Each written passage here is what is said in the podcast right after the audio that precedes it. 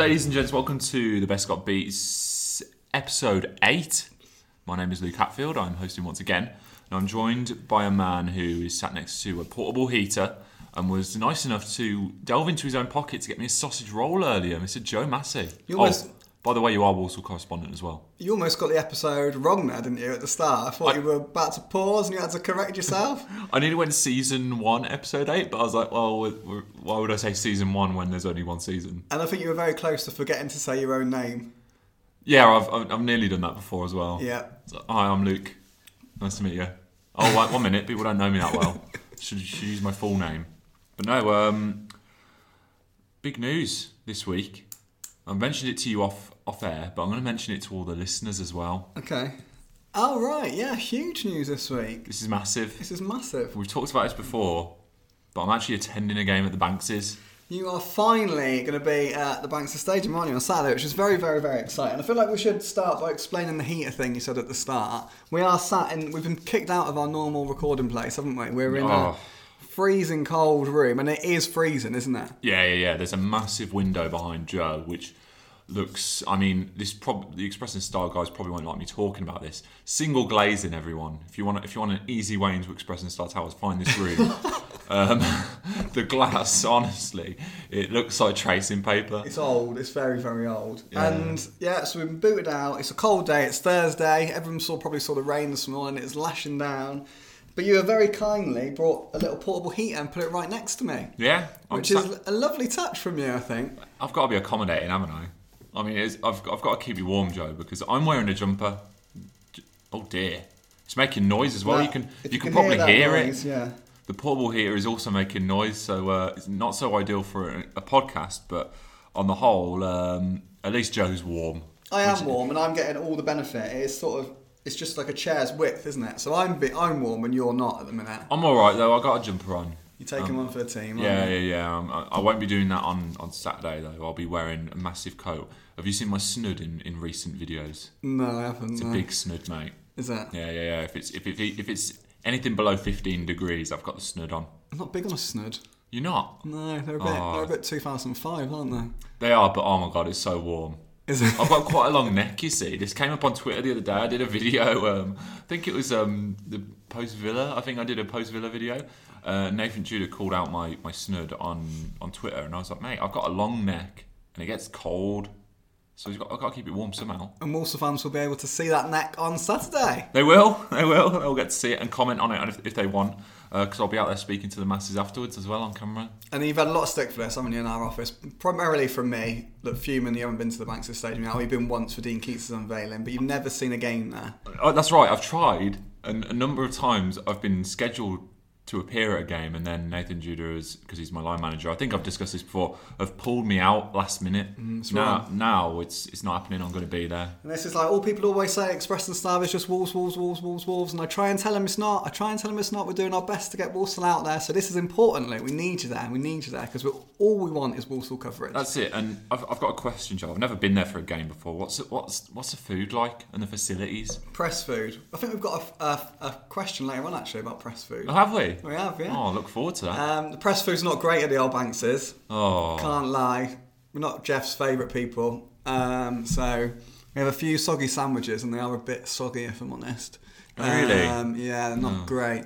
And occasionally there's like I don't know. I don't even know what it's called. Like maybe someone can let me know. It's almost like Christmas cake, but they're in like little squares, and they're quite tough. like mince pies. no, no, I mince pie is. Um, no, no, like, um, they're like, they're like, you know what Christmas cake is? No, no, I've no idea. You know what Christmas cake is? No, Like a fruity cake. Fruit cake. But Christmas cake, is So a what's the, Christmas what's the difference? I'm not sure I know what the difference is. This isn't good. This good job this, this podcast isn't about Kate. Um, but anyway, occasionally, and it's like, Oh, we've, Super Saddlers! we've got Nathan Judah has in, invaded the podcast. He's, he's he's invaded just to get a word in. Obviously, he likes to host. he's disappointed he's not hosting, isn't he? Yeah, well, you know what? If you go for lunch and don't come back for an hour and a half after the Wolves presser, then that's that's what happens. Does he ever do 37 and a half hours a week? Nathan Judah. Oh, No. that's a big question. Never, ever. But yeah, you get these cakes that only come out every now and again. It's a bit odd. It's obviously when they've got a leftover. Um, and they think I'll stuff it. We'll put it in with the press in the press lads, but don't expect a lot. I always go to the Morrisons before before a game. Is there a Mackey's nearby? There's a right Mackie. Oh, how can you not know that? Yeah, there's a Mackey's right by. I've only been there once. Do me a favour. You can see McDonald's practically from the stadium. Yeah, there's a Mackey's right by there. Oh right, okay. I so- suggest a three pound meal deal from Morrison's. Chicken, Alright. barbecue sauce, lovely. or any other supermarket in the UK, of course, because we're, we're not sponsoring Morrison's. Although if they do want to sponsor this podcast, then feel free. But Morrison's used to be Walsall's ground. That was where the Fellows Park was. Oh, really? So when you get to Morrison's, you'll see a clock outside that is, is in the shape of a football. And I believe Morrison's, the middle of Morrison's, is, is where the centre circle was. Wow. So for your first trip to the Banks Stadium, that can be sort of cultural for you. So really, you should go to Morrison's um, Yeah. at the start and embrace that. that embrace that. Only right to do that. Will I get a warm welcome from everyone? Yeah, Midlands, mate. Everyone's so friendly in Walsall. I've just I've heard stories, mate. What Of you Nathan, mean? Nathan Judah's car getting vandalised whilst parked at the Bankses before. Yeah, but that was the away fans. You Oh, well, You'll get a very warm welcome. Saddlers, no, you get a very warm welcome. Not if I rock up in a Newcastle shirt. Well, wow, I know someone who might be rocking up in a Newcastle shirt. oh, really? Uh, a certain Andy Cook, who is a very big Newcastle fan, and is absolutely desperate to score. He actually joked um, when we interviewed him for the very first time. He joked that he was looking forward to the Sunderland game more than any. Well, he didn't joke that he, he is looking forward to the Sunderland games more than any other, but he joked that if he scored against Sunderland, he would pull up, pull off his shirt, and underneath have a Newcastle top. Oh, if he does that, I will be there with my phone in hand taking pictures. Can you imagine? I mean, that wouldn't go viral. That would go global. That'd be everywhere, wouldn't that? I mean, he wouldn't be welcoming Sunderland anytime. Well, I think there'd be an absolute riot. So I don't think it'll be happening. But um, he is desperate to score. you reckon you Um, get sent off for doing that? Well, you, yeah, probably. What for inflicting a, a riot? Yeah, probably. Yeah, but oh, I don't know. Sometimes someone pulls up a shirt. mm, Bar- Balotelli didn't get sent off for the why always me. Well, yeah, yeah, that's true. That's true. But I suppose you know, I don't know. Depends what referee you got on the day. If he's a Newcastle fan, you're definitely getting sent off. Um, right, we do a little bit of um, cleaning up here. This this podcast won't be 90 minutes like the last one. Yeah, it can't be 90 minutes again. Um, but before we start talking about the Saddlers, what have you been up to this week? Been up to anything out of this world, or just just working? Well, mate, I bad Portsmouth away, didn't I? What oh, else? a long trip that. What else can I do? Um, so yeah, the glamorous life I lead. Everyone thinks being a football journalist is the best job in the world, but it is, and it is the absolute best job in the world. I should say that I absolutely love it, and that's uh, indisputable. But uh, I don't get time for much else because yesterday uh, I got a hotel for Portsmouth away. The rule is in our office if an away game on a Tuesday is more than three hours away, I get to stay in a hotel. Travelodge. Uh, it was an ibis All right, okay. an ibis. Um, so I did stay. So I stayed over Tuesday night, but the downside is obviously I work every Saturday, so I get a day off in the week. But the downside is that day is my day off, the Wednesday. So Wednesday was my day off. So even on my day off, I had to get up. I, had to, I did a story for the back page. That was uh, Dean Keates on Joe Edwards, saying how well he's done since uh, he's been sidelined for injury. Hailing his attitude. I remember, I remember uploading that onto the website. Hailing that, yeah, hailing his attitude. Um, thank you for uploading that. I couldn't be bothered to do that. And then, um, then I drove back from Portsmouth, so I didn't get back till about three o'clock yesterday on my day off. Oh, stop any uh, services on the way. Yes, I did. Which ones? Uh, I don't know. Um, you know what a good one is? The one by Gloucester. It's like it used to be a farmhouse. oh, yeah, yeah. I've, Food is unreal. I'd go there for a meal. I might take the missus there. where, we, where are we going for dinner, Luke? Oh, don't worry. I know somewhere. Gloucester services. I love a service station though. I don't know what it is about them. I It is enjoy it? them. Yeah. Yeah. it's weird. I enjoy stopping at them. It's so bizarre. No, I, let- let's be honest. I've been to practically every one now. Yeah. Like, I'm always stopping at service stations, but I don't know what it is about them. There's something like Even though the prices are higher, you feel like you enjoy it a little bit more, don't you? And the food's rubbish. It's all the same stuff, isn't it? Like, KFC, mate. yeah, okay, yeah, but it's all that, isn't it? It's never like if you go to like one of the one of the ones that are not a chain, it's all like rubbish, isn't it? Mm. Like, but I don't know. It's just something something pleasant about stopping at a service station. I Oxford's like it. decent as well. Oxford's a good one. Yeah, yeah, it looks very nice. I've been yeah, Oxford's that's, that's quite a big one. Yeah, it's quite big. It's, it's pretty decent to be fair. Yeah, yeah, yeah. But I always try and stop at Oxford. I've got a family member who lives in Brighton, so we uh, we normally try and try and find a, a service station. I'm not sure if we actually pass Oxford on the way to Brighton. Not too sure. Anyway, let's talk about the Saddlers because we've been going on for, for a little while now, not talked about them. Um, first thing we're going to do, as we did last time out, um, a Walsall walk through. So we're going to go through the results which we may have missed Um, well, obviously, we have missed so far because we haven't done a podcast for two weeks. Okay. And then I'm going to get you to rate the game. Oh, in yeah. terms of Saddler's, if You you, love a remember. rating, don't you? I love a rating. Yeah. Yeah, I'm. T- I'm I, I, need like a number verification of a game Mm. from, from, from you, Joe. Because you're never at them, so. But Albeit There this we go. one, and I'll give you my own rating. How about that? Oh, that's good. I'm looking forward to that.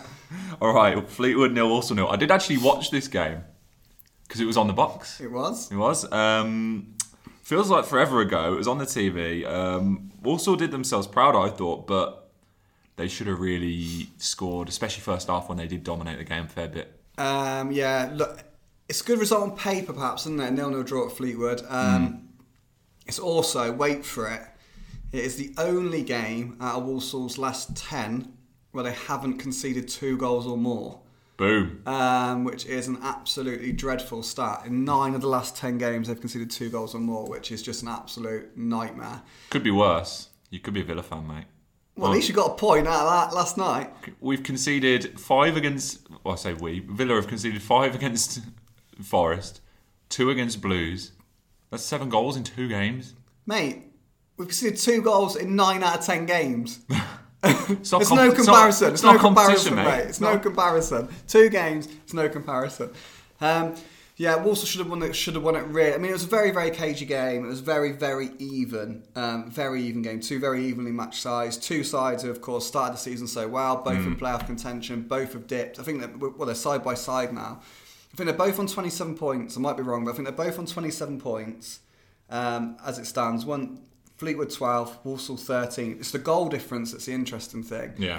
Uh, Walsall minus seven. Um, that's where the, that's where the two teams differed out. On the day, Walsall should have won. Should have had a penalty late on. Morgan Ferrier was pulled back, um, and Russell Martins missed a really good header in the first half. Yeah.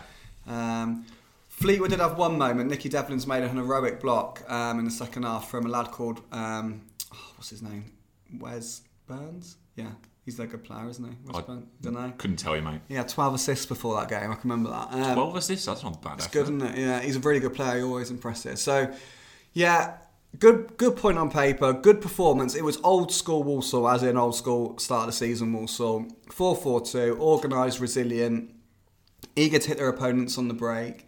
Not creating too much, but they just needed to take one of those chances that came their way. But yeah, they probably should have taken all three points. And it felt a good result at the time, but then it was, looking back, it was two points dropped. They look great, though, in that kit. Oh, you love that kit, don't you? I you? do love that kit. I'll tell, you what, if I if I attend 10 games this season, will you buy me one of those tops? Yeah, 10. 10. 100%. I'm having a word with Nathan Judah I'll get, I'll get Hatford on the back as well. Oh. Oh. With 10 on. It's really, with 10? Yeah, Ah, yeah, yeah. That'd be really nice. All right, give me a Saddler score for that game. At 5, Out of 10. 6.5. 6.5. Right.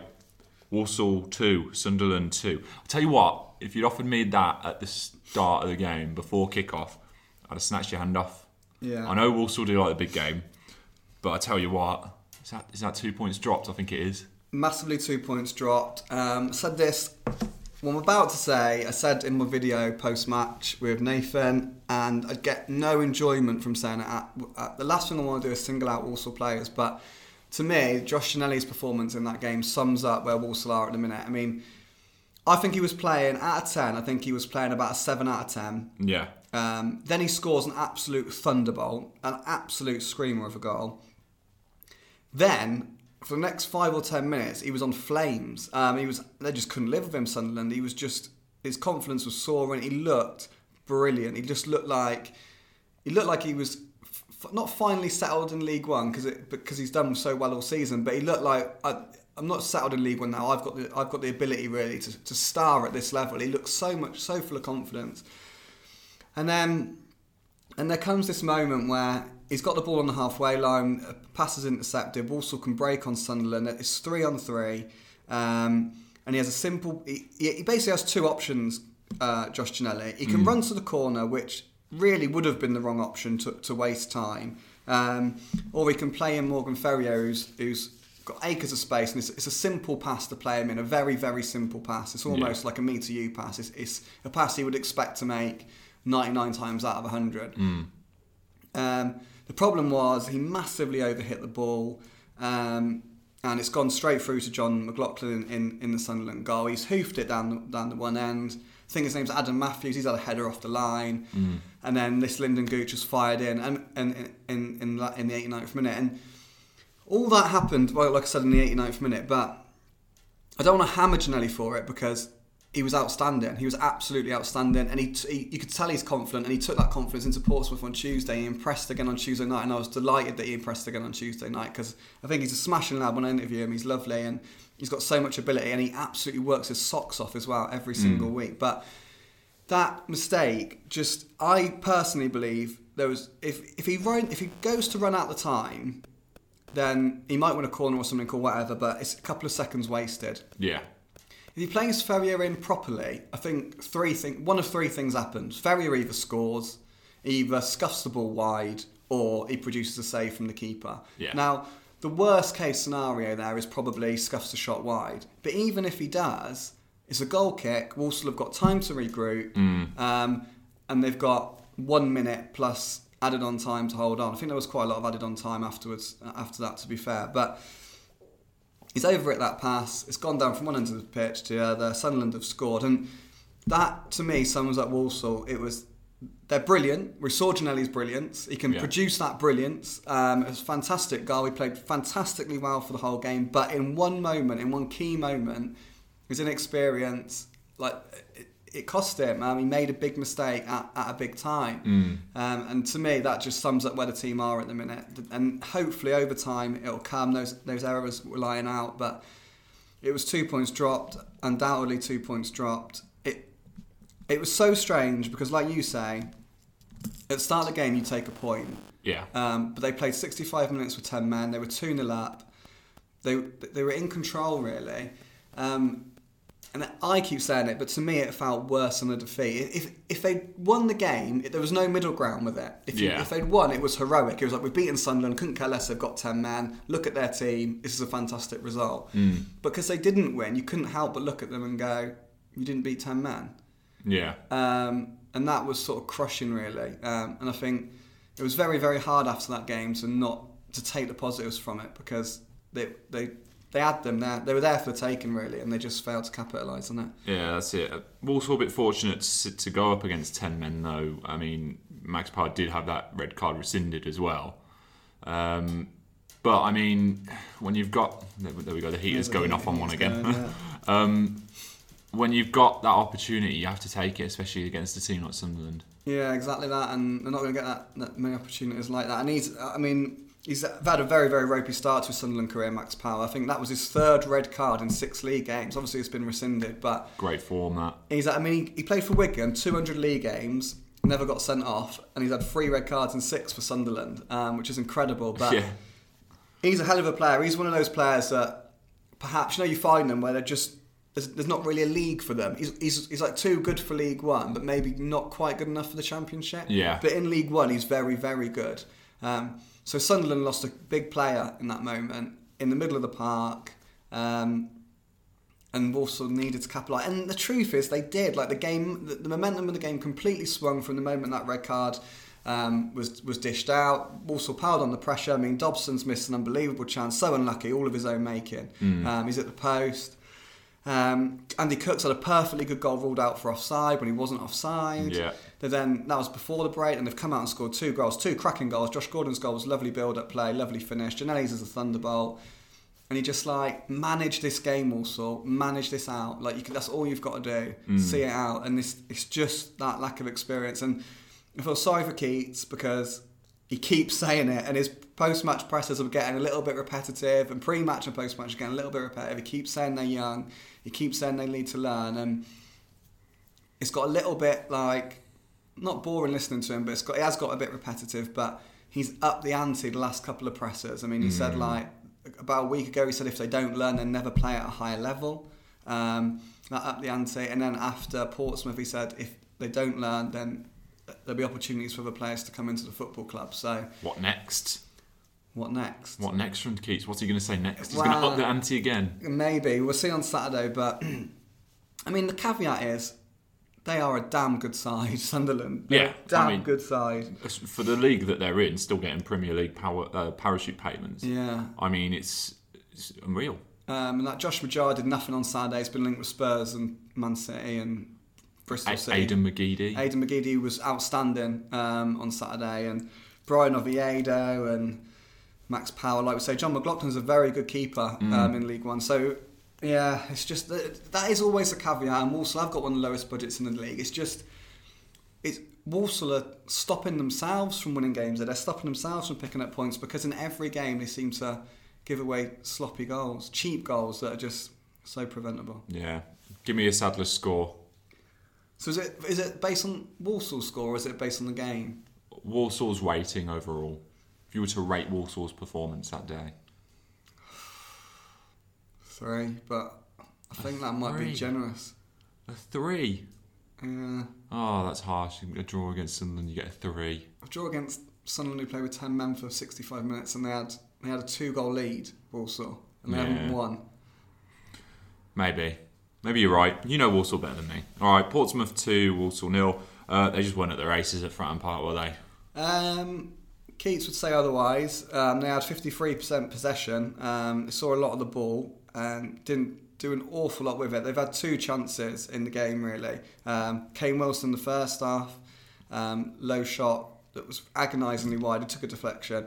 Um, then Josh Shanae's had a big chance just after the break. Russell Martin's clipped a wonderful ball in. He's sort of only like six, eight yards out, Ginnelly, on the volley. Sort of side footed it, but over the bar. When he, he had, it's hard. You probably can't say he should have scored, but he should have definitely hit the target. And Yeah. then if he does hit the target, keeper's going to have to make a good save to keep it out. So, yeah, um, it, to me, I was. I think this might come up later in listeners' questions, but we'll go go with it now.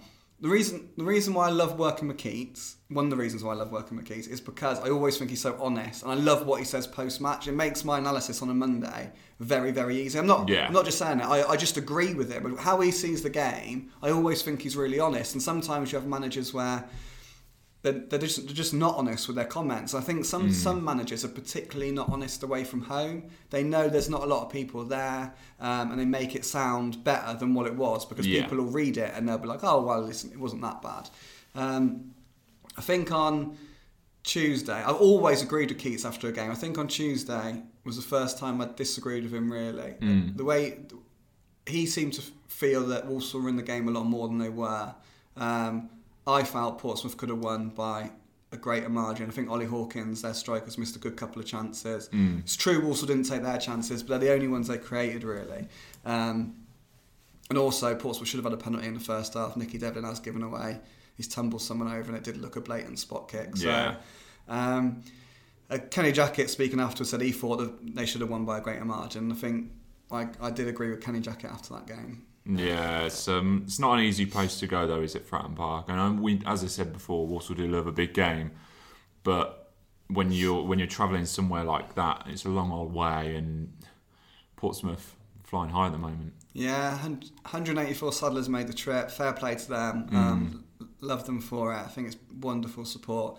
Um, yeah, yeah, it's a long way to go. I mean, look, it's just, it's just a balancing act all the time with Walsall. Like, it- it's, the truth is, they shouldn't really. They've got no right to really be beating Portsmouth away from home because Portsmouth they're paying. They're getting sixteen thousand every week for the game. I mean, Yeah. there's an awful lot of people paying. They've got they're paying players way more than Walsall are paying them. They've got very very good players. Um, it's a very very hard place to go, but it is just this thing time and time again where it's Walsall shooting themselves in the foot. I mean, Portsmouth are one of the best teams I've seen this season. The front four, they move the ball really quick. They're excellent. They really are a very, very good side. They're gonna they're gonna be there or thereabouts at the end of the season. But it's just this frustrating thing that it's always Walsall errors. I mean, the second goal, Liam Kinsella, who's been absolutely outstanding since he's come in mm. for Isaiah Osbourne. He's just slipped really as he's putting a cross in, and it's a ten cross. Five seconds later, it's from a Walsall corner Yeah, and it's in their own back of their own net, and you just think, oh, it's so. Again, we're just repeating ourselves, but it's so preventable. you can't manage these mistakes either, can you? If you're Dean Keates, you just sat there. Well, what can I do about that? What, what, and that's the thing. Like, a, like I was speaking to Michael Beardmore about it actually. Where, where I can't remember where we were going. It must. Um, Friend of the podcast, Michael Bim. friend of the podcast, Michael Beardmore, and he was saying. Walsall aren't defending badly. They're not defending badly. It sounds Yeah. stupid, but as a unit, they're not defending badly. But individ- individually, they're making individual errors, and it's not like it's one player making these errors. Mm. All these players are having good games for like two or three or four games, but then they're making a mistake, and it's all combining. Um, and for what and well, they're basically conceding two goals a game in a minute, and that means they have to score three. Um, and against the likes of Sunderland and Portsmouth, that is going to be incredibly hard to do. Yeah, certainly. So 13th place now. Um, is this where you see Walsall kind of trotting along for a little bit, or do you think their ceiling's a bit higher? No, I think the ceiling's higher. Um, I think they will get back on. I think they need a favourable run of fixtures, um, which I think they've kind of got really. Um, it's a big, big week um, coming up. Um, obviously, Sunderland in the FA Cup could go either way, but look, let's be honest, Sunderland are favourites. If Sunderland were to win that game, then it makes the Checkatrade Trophy game against Shrewsbury huge. I think you don't want to go out two cup competitions in five days. Yeah. Um, makes it absolutely massive. Um, and then I think it's Coventry next at home. Mm-hmm. Is that right? 8th of December? Yeah. Um, so beating once at the Banks's Stadium already this season, they're going to be well up for that. But it's a winnable game for Walsall. Mm.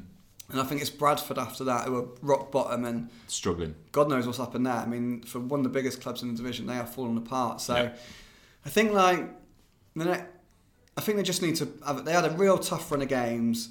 It's been it's been Charlton, it's been Burton, um, it's been Sunderland, it's been Portsmouth. Um, it's going to Peterborough coming up. I mean, these are very very good teams. Wolves haven't acquitted themselves how they've wanted to in them, but they Yeah. are very good teams. Um, so I think with a more favourable run of fixtures, they'll quickly um, climb up the table. And there's teams above them like Wycombe, Accrington, teams like that. Then they are not better than Walsall. Yeah. Um, so I think Walsall will catch those teams and hopefully just push back up towards that playoff. playoff Yeah. zone. And you did mention Dean Keates' comments um, saying that you could delve into the transfer market to fix these mistakes if if uh, the players can't fix them themselves. Is this more of a, a a bit of a threat from him just to say, look, book your ideas up? Because in reality, you don't see Keates having a ton of money to spend in January. No, um, he won't have a ton of money to spend. I don't know how much he was talking about January. I mean, I, I haven't asked him. I don't know. I'd be, in, I'd, be I'd love to know. Um, Keates from day one, and this is from day one, was not happy with the amount of players at Walsall on two-year contracts. It's why.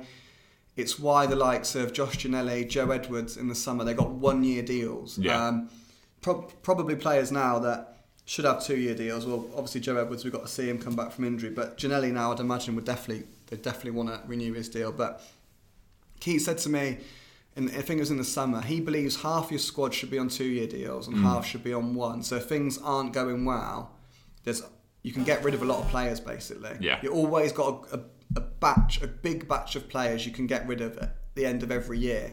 Um, he hasn't had that luxury. There's a lot of players signed on two-year deals, um, and he, for want of a better word, I think he, I think he was stuck with them. Yeah. Um, now they've had a chance to win him over basically by having those two-year deals, and I think a lot of them early on did. Yeah. Um, with that seven games unbeaten at the start, defending so well, I think a lot of players did win him over. I think the same players have now regressed, um, and Keates may be going back to how he originally thought about them. So I think what he's saying is.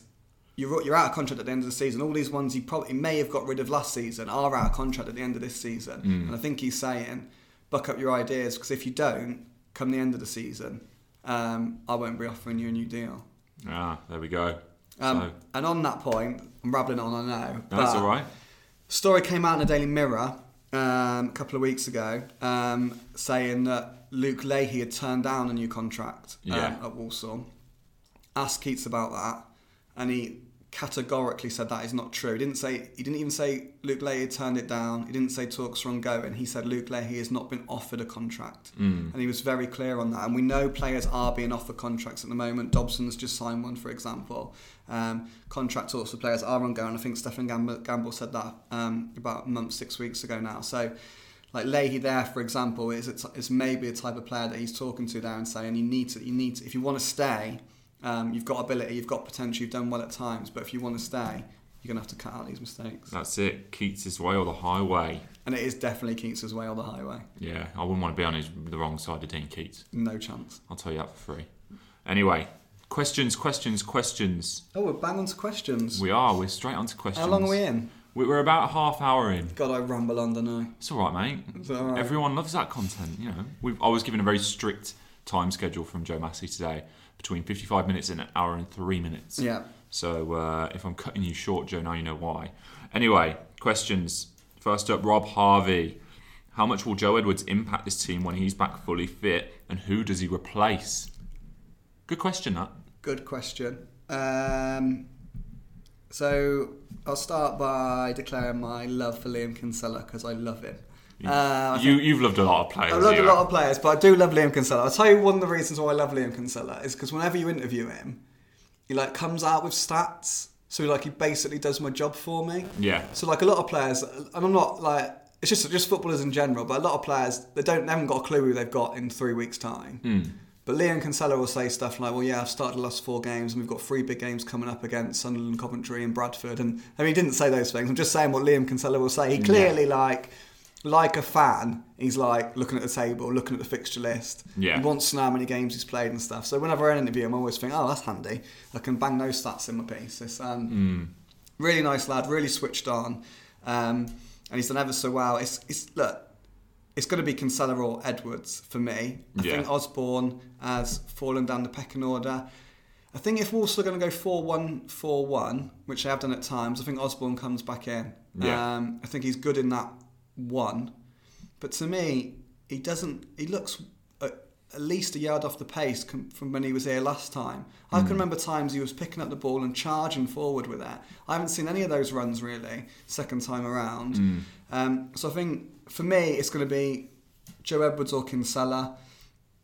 Um, if Joe Ed- and it'd be really harsh to drop Kinsella because uh, to me he's probably been man of match out of like two or three, two or three of the last four or five games. But Joe Edwards absolutely on top form where he was last season was undroppable.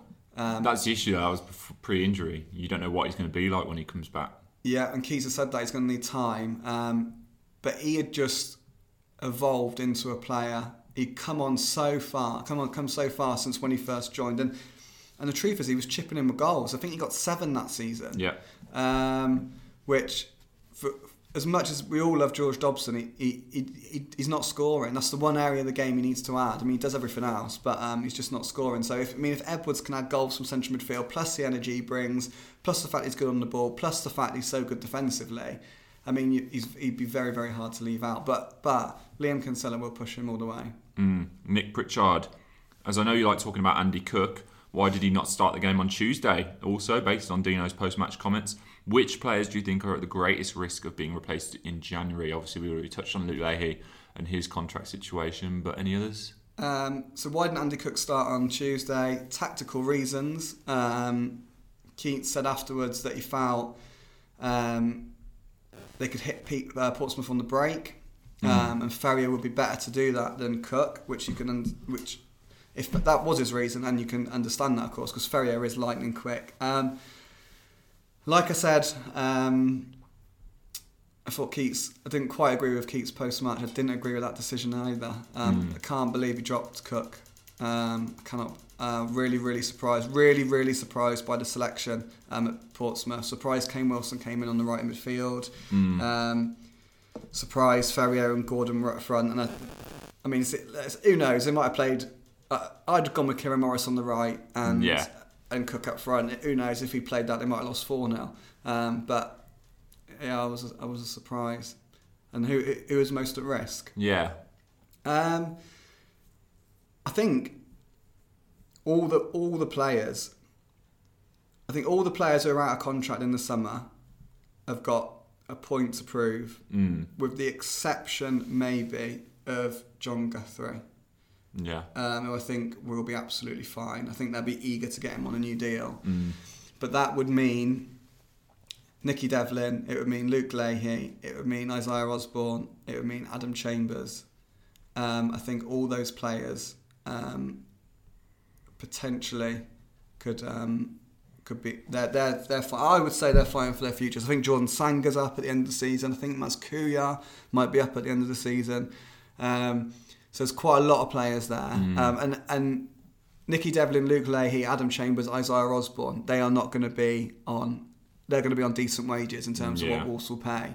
Um, so I think that's where Keates is going to be looking at them and going, "Can I get someone in cheaper potentially?" Yeah. Um, and if he's not convinced them, they're the ones I think are, are battling for their futures. But yeah, they've definitely there's, there's positives of all of them. There really is. There's positives, but we'll we'll have to see in the summer. Good answer to a good question. Josh Gordon looks like he's going to be a very good player as, as he develops. What do you think of the chance of him staying at the club for a while?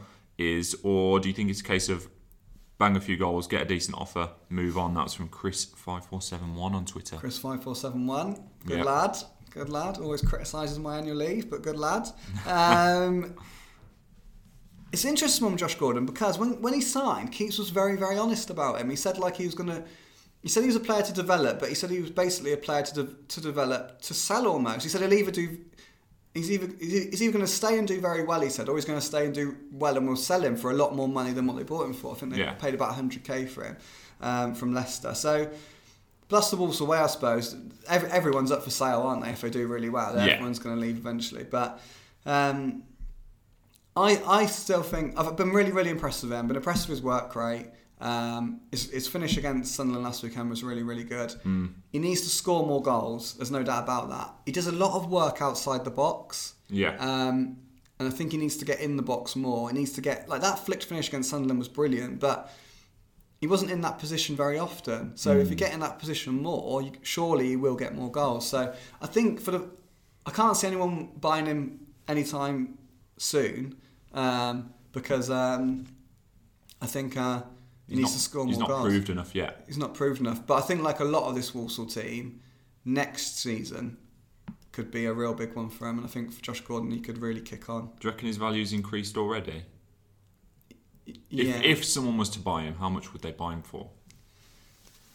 Yeah, I don't know. I don't know. I don't know because it, if it cost 100k originally and then let's say doubled it 200 250. I don't know if to 250 you get someone who's done a little bit more um, already proven themselves a little bit more. But he has got potential, Josh Gordon. But at this moment in time, I genuinely don't think there'll be any there'll be people like desperate to sign him. I think they he's, he's very much a work in progress and he'll do that at Walsall, I'd imagine. Yeah.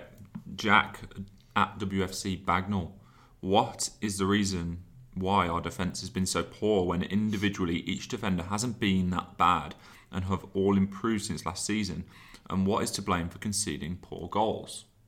Mistakes? Um, mistakes. I mean, they've said it, haven't we? Like, I mean, I love that tweet because that sums it up really. Like, th- he said? That individually, they've not been that bad, have they? Like, I mean, Individually, each defender hasn't been that bad and all have improved since last season. and they have all improved. They have all improved. Luke Lee's improved. Nicky Devlin's improved. I think Nicky Devlin's had some excellent games recently. I- Yeah. I've given him a couple of man matches um, in, in when I do the player ratings on a Monday. Um, but yeah, they're just not. For some reason, as, as a as a four, they they basically come together to work out who's going to make a mistake that week. I mean, it's just it's, it is bizarre, and uh, why it's crept in, I just don't know. But you do the one f- mistakes are the big one, undoubtedly. The mistakes are the big one. The other area I'd say is the amount of crosses that are coming into the box. Too many teams are getting beyond them out wide, um, and that's crept in more and more and more. This sort of bad run, um, well, not bad run, but over the last when they were when they went that seven games unbeaten at the start of the season, teams weren't getting in behind them as much. Whereas now they seem to be getting in behind them a lot more in the wide areas. So that's absolutely something they need to work on. Um, that's something Keates can work on. The individual errors, I don't know what he does about it. Um, he's just just got to fill the players with confidence really and try and con- convince them it's, that it's not going to happen. And thing is, you'd have wanted if they got a clean sheet, which they got against Fleetwood, you'd have wanted that to sort of lift them and take take that from there. But I suppose since then they've they've played Sunderland and Portsmouth, who have probably hmm. got the best best attack in the league, with the exception of Peterborough, maybe. That's it. Because well, when you look at it, mistakes breed a lack of confidence, and a lack of confidence breed more mistakes. So Yeah. you've got to kind of big up the players to avoid any more mistakes. If you're worried about making a mistake, you're more likely to make one, aren't you? Mm, absolutely, it's a vicious circle, isn't it? It is a vicious circle, Joe. Uh, Chris at Dace Wine. Um, do you still get excited when you get into games for free, and do you get free tea and food at some grounds? Um, I get excited, yeah. I still get excited. Do you? I'm excited for this Saturday. That's because you go to one game in about 15. Oh, whoa, whoa. I was at Villa Blues a couple of weeks ago. A couple of weeks ago. That wasn't even a couple of weeks ago. That was Sunday. Oh, well done, you. Yeah, As a Villa fan. yeah, yeah. I was. I, I must admit, I love that one when Alan Hutton scored. I It's the closest I've ever been to breaking my professional decorum in the press box. Put it that way. Oh, I lose it all the time. I do. Yeah, I heard about you getting told off before, mate. Yeah. Um, other games I've been to, I covered a lot of West Brom games this season and last season. I was at Wolves Spurs the other day. That was about a month ago. Wolf Spurs. well, do me a favour, mate. I mean, I'm not the dedicated club reporter, so I'm all over the place. yeah, okay. So I have to try and like manoeuvre into I games. give you a and, hard uh, time, don't I? I do. You you do, you give I me do a very give hard time. I do give you a hard But I do get excited. Um, and yes, uh, every ground I've been to, I've been offered food and hot drinks so far. I've never, Yeah. I've not been to a game where they haven't provided food I've always got. You always get a hot drink. You always get tea or coffee or Bovril. or Bovril. That's new at the Banks. Is Is it? that's like a last fortnight thing. Ah. Bovril, yeah. Well, the weather's good for it. Yeah. Um, I have my coffee though. But um, Michael Green, Michael Beardmore has like peppermint tea or something ridiculous. He brings his own. Oh, Um, I, I stick to a tea. Tea, two sugars, bit of milk. Nice. Two sugars. That's not good for your teeth, is it? It's not. Funnily enough, it's funny you mentioned that. I was at the dentist the other day. I got a glowing review from Really? the dentist. Yeah, he was like, "You look after your teeth, you do. Could do flossing a bit more." No one flosses though, do they? Yeah, Probably he- Judah, but He recommended a floss to me, and I was like, "Oh right, okay." Did that scale and polish that they do? yeah, Tell you what, that's a weird experience, isn't it? yeah, yeah. Mm. But you're not going to floss, are you? I might buy some, whether I commit to doing it or not. Never going to happen. it's a lot of effort. It's a lot of effort. Um, so yeah, that's I love going to games. I absolutely love it. Um, I feel genuinely, genuinely feel fortunate to do the job I do. Like, I mean, I, I'm known there because I didn't have my day off this week. I'm not had a day off this week. Mm. Um, but what like I, when- whenever I get annoyed or when my wife nags me for not having a day off or whatever, I just think, yeah, but at the end of the day, I get to pay to watch football. A match day for me. This is one of the jobs which I mean, I've worked in a couple of other jobs. I've worked in an office job before doing content for like consumer websites. I've worked in food. Oh, you're Mr. Toaster Man, aren't you? Yeah, yeah, yeah. Yeah, I'm yeah. Kettle and Toaster Man, the voice of Kettle Toasterman. Yeah. Uh, I got roped into that in my first week here. That was actually a, a commercial job which Express and started. Anyway, um, this is one of the few jobs you can go to a game and you don't feel like you're working, even though you are. Yeah. I feel like I'm working on a Saturday night because I have a hell of a lot to do for Monday's paper. I It's a- normally finish about 1am. It's very different for you on print as it is for me digital because a lot of my work comes immediately after the final whistle. So I run out, I'm speaking to fans, I get in, I have to edit the videos, upload match reports for a number of clubs. So, for example, this weekend, although I'm at the Walsall game, I'll also be dealing with a report from Telford and managing the Aston Villa live stream because they, they kick off at 5.30 at Oh, Middlesbrough. okay, yeah. Um, so I upload them. But like when you're sitting there and watching a game of football, it just doesn't feel like work. And then talking about it is something I'd do if, I mean, for example, if I was going down to the pub on a Saturday night, I'd be talking about all I do is in front of a camera. It's the only difference. Yeah, I agree. I mean, I love it. I, when people in this industry moan about it, it really, really annoys me. Because I do think we're incredibly lucky to do the job we do. I love going. I love, I love going to the Banks's. I love going to night games. Night games are my, my real one. I don't know what it is. I've always loved going to, Mm, to night games. they are good. I love walking into a stadium and lit up with floodlights. Like the ant- anticipation's the best thing in the world. I think. Like, Yeah. You just it's just brilliant. Walk into a game not knowing what's going to happen. It's night time. Floodlights are on. Might be a bit cold, but I just I just love that. I love that feeling. That's it. Just get some fingerless gloves and you're you're, you're all right. Big Fingerless. coat, Yeah. snood as we mentioned before. What's the best food you've had at a game? Um, Blackburn last season, Yeah. delicious curry, Oh. absolutely delicious. Um, in league, because like people might have seen pictures if they follow Judah on Twitter. Like in the Premier League, you get swank, don't you? You get awesome food. If you go to like Chelsea or Arsenal, yeah. I've never been lucky enough to go to Chelsea or Arsenal. I've been to Wembley before. oh, I've been to Wembley. Yeah. The food for me wasn't as good as I expected it to be. Oh, I had like quite a nice roast dinner at Wembley, like a beef roast dinner. It's nice, Nice but it's not. It's not out of this world. The best food I've had at Preston North End. Oh, you love this pie, don't you? The pie, mate. It's unreal. It's Yeah. unreal. If you ever get a chance to go to Preston, go. yeah. You I was- that pie. I was talking about it before the game. I got put down for it, and it's one of the few times I've gone, oh, I could do without a trip to Preston. It's a long way, you know. I was I was feeling a bit under the weather that weekend, but I tell you what, if I'd have missed it and known what I was missing, I'd have been gutted. Out. The food was unreal. It's not great in League One, the food though, but you get a sausage roll at Southend. That always makes that journey a little bit better. Oh, certainly does. And you know I'm partial to a sausage roll as well. Uh, no, good question that one. Um, step out Age UK Dudley. they ask, um, did the development squad play on Tuesday night? Has Dylan Parker signed an extended contract as he apparently played on Tuesday night at Newcastle? Why no news on the official website? Um, that's a damn good question. He's answered his question there. Apparently, he played at Newcastle on Tuesday. So I didn't. I knew they played um, because when Kane Wilson was named in the starting lineup, um, I asked where Maz Kouhyar was um, out of interest because I thought personally I thought it would be Morris or Kouhyar on, on, on the right, and it turned out to be Kane Wilson. But and they said he was at in this development game on Tuesday night. So I didn't know they were playing Newcastle. I have got absolutely no idea why there's nothing on the website about it. Absolutely no idea. Have a word, mate. Have a word. Odd. Have a word. Crack on, Walsall Media team who listen to this. Come on, Brixie. Come on, Tom Heslop. God, guys, come on. It might have been because they were in Portsmouth, to be fair. Yeah, So so- we've had quite a long. You've got a lot on, haven't you? Yeah, yeah. But yeah, get that result up. Oh, one thing I will say, quickly going back to that previous question, one of my favourite days. it just came up. I know, I know, it sounds really bad going back to this. One of my favourite days is transfer deadline day. I love working deadline day. Oh, in this job, yeah, yeah. I start. It's one of the few days I start at eight a.m. Uh, or twelve uh, or 12 midday at the latest, and you work straight through to midnight. But it's, I tell you what, there's nothing like it. Because like, everyone's running over to you, aren't they? Every like saying, "I've got a sign in, I've got a sign in, I've got this, I've got Need that. to get it online." The worst thing in the world is though when you get Joe Massey running over to you uh, five minutes before the deadline. There could be some action or. I'm like, what? Who? I don't know, but something could be happening. It's There- always the lights are still on. That's what you say. The lights are still on. Yeah, yeah. Judah comes in in his yellow tie. Oh yeah, that's a bit much for That's me. That's ridiculous. But um, no, I do, I do love it. Managing a live stream for that, it's great work. Um, Miles Drake asks a good question. Um, top five interviews done with Walsall players and staff during your tenure, whether they're weird or wacky or just plain eye opening. Top five interviews.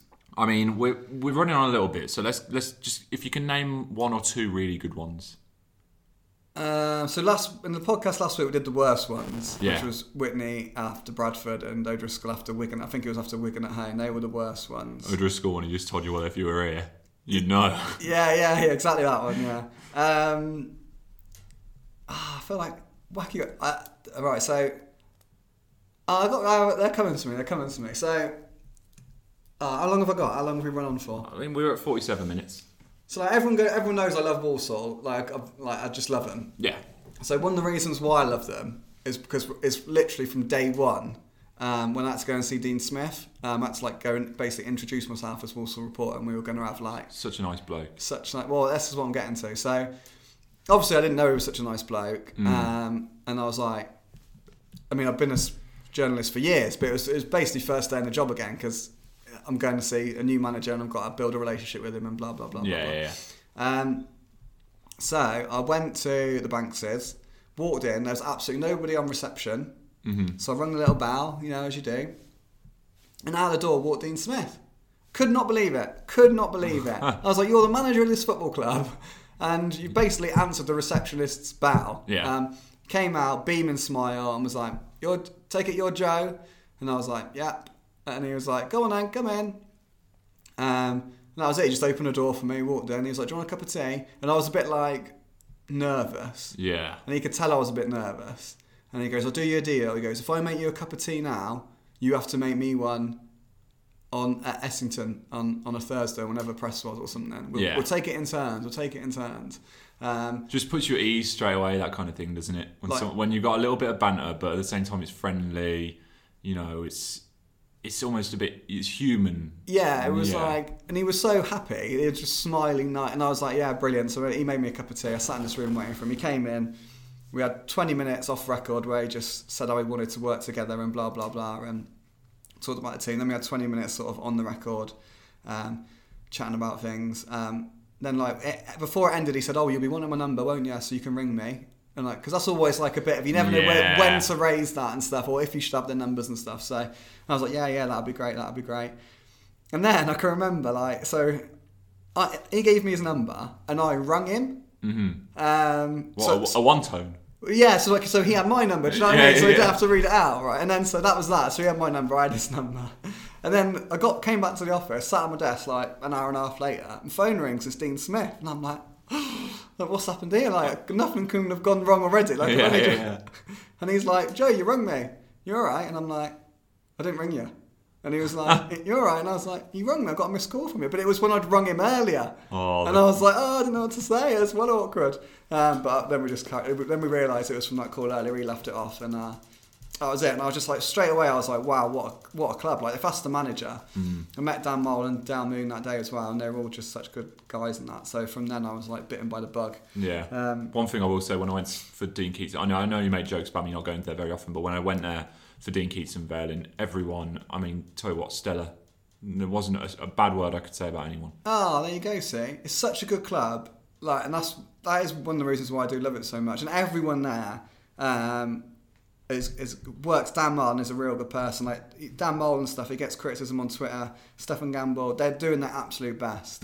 They, that's the one thing I can say about people at Walsall. They're doing their best. They might not be what everyone wants. They might get things wrong. Um, they might not be able to spend the money other teams can spend. But I promise you, everyone is doing their best. They are trying their best for the football club. Yeah. So that was one of my favourite interviews. Um, very quickly, I'll rattle through the others. Just just come off the top of my All head. right, come on. Milan Lalkovic, because he was always such good value, absolutely mental. Yeah. Um, and he was furious when he was dropped by um, uh, Sean O'Driscoll and R- Rico Henry played on the left in midfield. Yeah. And he literally went off on one. He was like, Rico Henry's a good player, but he's not a left winger. I'm a trapped animal. I'm a trapped animal. I'm in a cage. I'm in a cage. O'Driscoll's keeping me in a cage. And like, look at the Walsall press officer's face. He just didn't know what to do. Oh, bless Um, him. Sounds like um, Ron Burgundy and Command Yeah. in uh, the in the phone booth. Uh, he proper lost it. Um, he really lost it. Um, other favourite interviews: Scott Laird when he told us that Scott Laird, Scott Laird and Nicky Devlin are the nicest footballers in the world. Yeah. Maybe and Jason McCarthy is lovely as well. But they, Scott Scott Laird and Nicky Devlin are just so nice. It's ridiculous. Scott Laird when he told us his grand gives him a pound every time he scores still, Oh, which is just classic. so what a line that is. What a line! I mean, he's been at Preston probably on like four grand a week, five grand a week, but he's still getting a pound in the post from his nan every time he scores a goal. I think that was quality. Um, Nicky Devlin every time you interview him because he's absolutely lovely. Um, I can't think of anything else. That's off the top all right. There's plenty there, out. mate. Absolutely plenty there. Um, uh, one question from Nick Average. This is a good one. This is why we do the podcast. On the back of the last pod, do you think Nathan Judah gives up his dog? Will give up his dog seat on the train for Steve Bull? Never. He would not. The Steve Bull sitting on the floor. Steve Bull sitting on the floor. Can I just tell you one more story? Go on, hurry up. Um, it's, it was. I suppose Jack Fitzwater. He won't appreciate me telling the story, but I can't remember after what game it was. Bakayoko had worked really hard up front, and I was like talking to him about Bakayoko on, on camera. You know, the, you know the saying, um, "Worked his socks off." Yeah. Um, Jack Fitzwater went to say, "Emma worked his socks off," Okay. but instead he said Here we go. he worked his sack off. Oh dear. To which, like, oh my god, I've never laughed so much in my life. So Ash Wilkinson was was the press officer of um, Walsall at the time. He's gone to Burton now, and it was it was one of them where like he like he went, he said, oh yeah, he worked his sack off. What did he worked his socks off? Like and like changed it quick. And in fairness to Jack Fitzwater, he stayed really really professional Yeah. and carried on with the interview. But like it was one of them where I was like stood there and I was like, don't laugh, don't laugh, don't laugh, don't laugh. Like I couldn't keep it in. But for 20 seconds I didn't laugh. Um, I held it in. But then I laughed. I couldn't keep it in and I just but like laughed. And then Ash, Ash must have been doing the same thing as me, going, "Don't laugh, don't laugh." So Ash went and he left the presser and just stood at the back of the wall, just staring at a, at a wall. Uh, and I, I'd gone completely. I'd just gone up, absolutely gone completely. It was, it was so funny. Um, he may have had to have been there, but honestly, we were absolutely creasing. I'll never forget that one either. Oh, that sounds good. All right, shall we get on to a quick segment I've got before the preview for Walsall? Yeah. Quick fire round. It's going to be a quick fire round. So, Joe, I'm going to give you some quick questions. I want quick answers because we are pushing time. I, Yeah. might, I might not hit your quota Quick, at quick, the moment. quick, quick, quick, quick. So, it's very simple. Simple questions, simple answers. Ferrier or Cook? Cook. Mackey's or KFC? Mm, Macca's. Oh, just about. Roberts or Etheridge? Tie. A t- You can't have a tie. Not having that. Mm, as, oh, Roberts. Roberts, oh, you only said that because he's still playing at Walsall. It's because I do, I do love him. He's one of the ones I love. Away day or home comforts? Oh, well, I love away, an away day. I love him. Villa or Albion? Oh, Villa. Oh, yeah. Dean Good, Smith. good choice. Ipswich or Walsall? Walsall. Tim Spiers or Matt Wilson? Um, I can't pick anything that's Wolves, so Wilson. Michael Beardmore or Paul Marston? Beardmore's an idiot. Marston. Luke Hatfield or Nathan Judah? How could anyone pick Nathan Judah? Oh, mate, what a legend. Walsall to win the league or England to win a major tournament? I'm always asked this. England to win a major tournament. Steak bake or sausage roll? Sausage roll. And FA Cup run or Checkatrade Trophy title? Everyone knows that. Checkatrade Trophy title. Ah, there we go. So that was that was good. That was a nice, Nice little, little game, quick yeah. fire round. And now we talk preview. Are you sick and tired of seeing Sunderland yet, or are you looking forward to it? No, looking forward to it. Uh, I like seeing good teams play. They are a damn good team, got damn good players. Um, I'm really interested to see. I thought, after 20 minutes on Saturday, I thought we were going to get battered. Mm. Um, if I'm honest, I think they won for eight. Was it eight corners in the first 13 minutes? It's not bad that. um, to which I think Andy Cook cleared at least half of them. Um, so I thought I was worried. I, I thought we were on for a Tonkin, um, but Walsall. Well, Keates said afterwards, and the players said afterwards, they felt they weathered the storm, Mm. and and to give them their credit, they did then create their first real chance after though they did grow into it, and Nicky Devlin hit the byline, cut it back to Kirk, who sort of scuffed a shot towards goal, but it was on target, and McLaughlin had to save it. So they did weather that storm, and they did threaten before Max Power was sent off. Yeah. Um, so I'm really keen to see if they basically if they did weather that storm or not. Because to me it looked like they were going to get beat. Um, but maybe they would have progressed from there, and it would have been interesting to see it 11 v 11. So I'm really really looking forward to the game. Um, and I, I just I just yeah I just don't want to draw to be honest. Oh, no one wants to draw. No. I'm a big fan of um, the Carabao Cup style now. Just go straight to penalties. Just sort it out. Sort it out. None of these replays. None of that lark. Just, just, just do it on the day. No, because it gets to a point. Don't know about you, but I. It's funny. I always end up doing this. Talking about FIFA. I have a career mode on FIFA. Last thing, if I'm drawing at the end of a, a cup game, I'd rather just score an own. sometimes I just score an own goal. I'll sit there. I'll be like, I don't want to replay it. My players are going to get tired. You know. Yeah. It's, it's the same. I imagine it's the same in real life. If you're Dean Keates and it's one all, you think, oh well, losing this game wouldn't be the end of the world. Um, It might sneak into his head. The thing is, like, they've got a busy, busy. Dece- I think it's seven games in December, but if obviously they were to get a replay, it would be eight. Um, Yeah. And then there's two games in five days at the start of January. Um, It's brutal that. so like, if you're basically playing ten games in in five weeks, um, it is brutal. Um, no one, I don't. No one wants. to No one, no one would say, "I actually want to lose this game," but at the same time, you sit there and you go, "Well, if it happens, it happens. I'm not gonna, I'm not gonna lose any sleep over losing it." Yeah, if Walsall one 0 down going into stoppage time and they score and make it one one. Does Dean Keates do a Jose Mourinho? Get the water bottles didn't out. Um, I'll be happy. I'll be delighted that we've scored.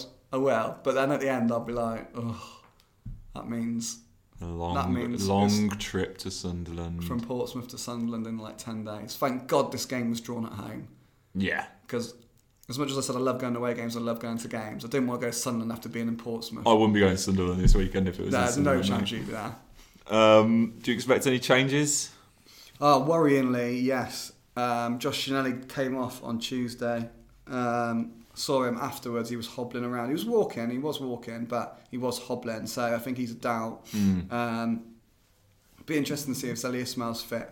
Um, he came off against Sunderland last weekend, so I think if he is fit, um, I think he'll come back in the team Mm. on the right. Um, but I've- think it looks like there's, there's definitely uh, you definitely call Ginnelly 50-50 at the minute. Now optimistic, 50-50. Yeah, it's not an optimist. It could be worse, to be honest. It might Mm. be better. You never know. But I, I think he looks a real doubt as, as it stands. 45-55, I'll go with that.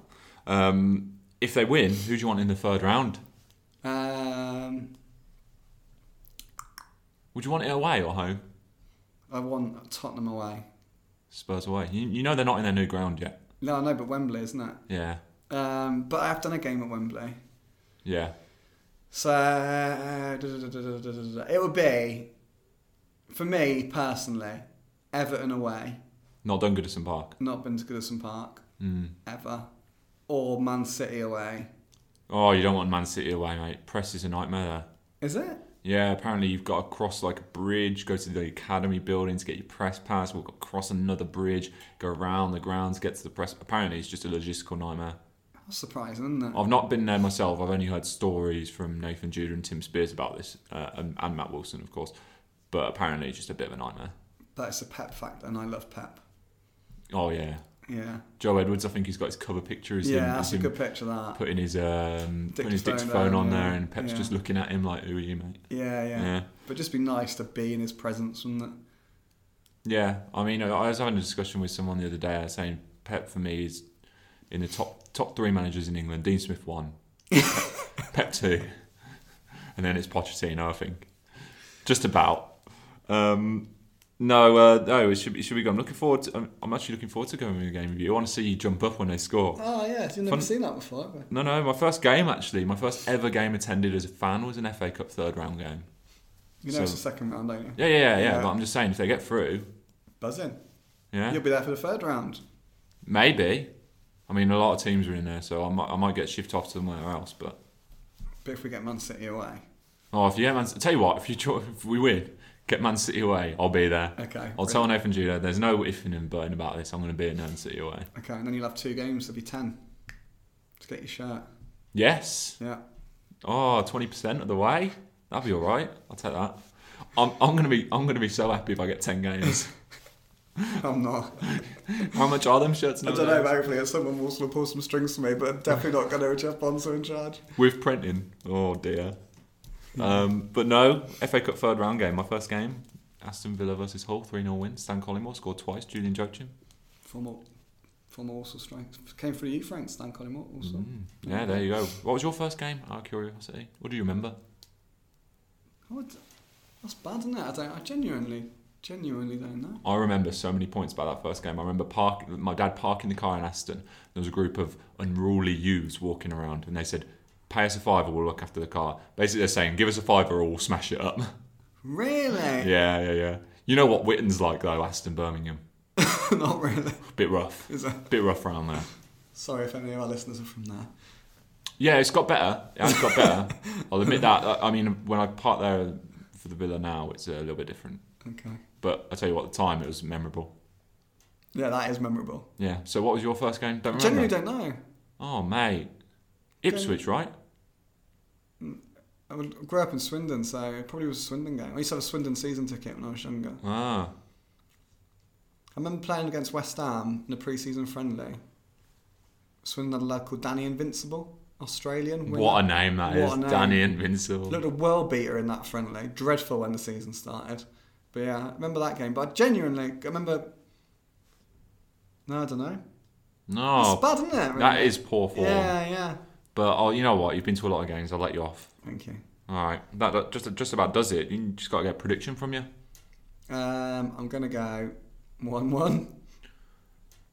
Three two Walsall. Ninety third minute Andy Cook header. Riots. There'll be there'll be scenes, mate. carnage if There'll- that happens. There'll be limbs. He will go mad. Yeah. Um, um, yeah, yeah, that'd be brilliant. I think he would reveal his Newcastle shirt. I think it's would be- willingly get sent off. One-one, and we're going to end up in Sunderland. Right, just about does it then. We're done. Looking forward to it, Joe. Um, I'm excited to have you there. I really am. I feel like you need to experience the delights of the Banksters. And it's going to be rocking as well. It's going to be a really good game. Right, looking forward to it. Right, Time me the time. How long have we been? what? Well, this is one minute four. So oh, I said one minute three. Yeah, sorry. Um, I the edit might cut. A, the edit might cut, a- cut, cut a couple minutes off, so we might be in there just yet. Okay. But no, um, all that's left to say is a thank you from me, a thank you from Joe, You're very welcome. and thanks for everyone for listening.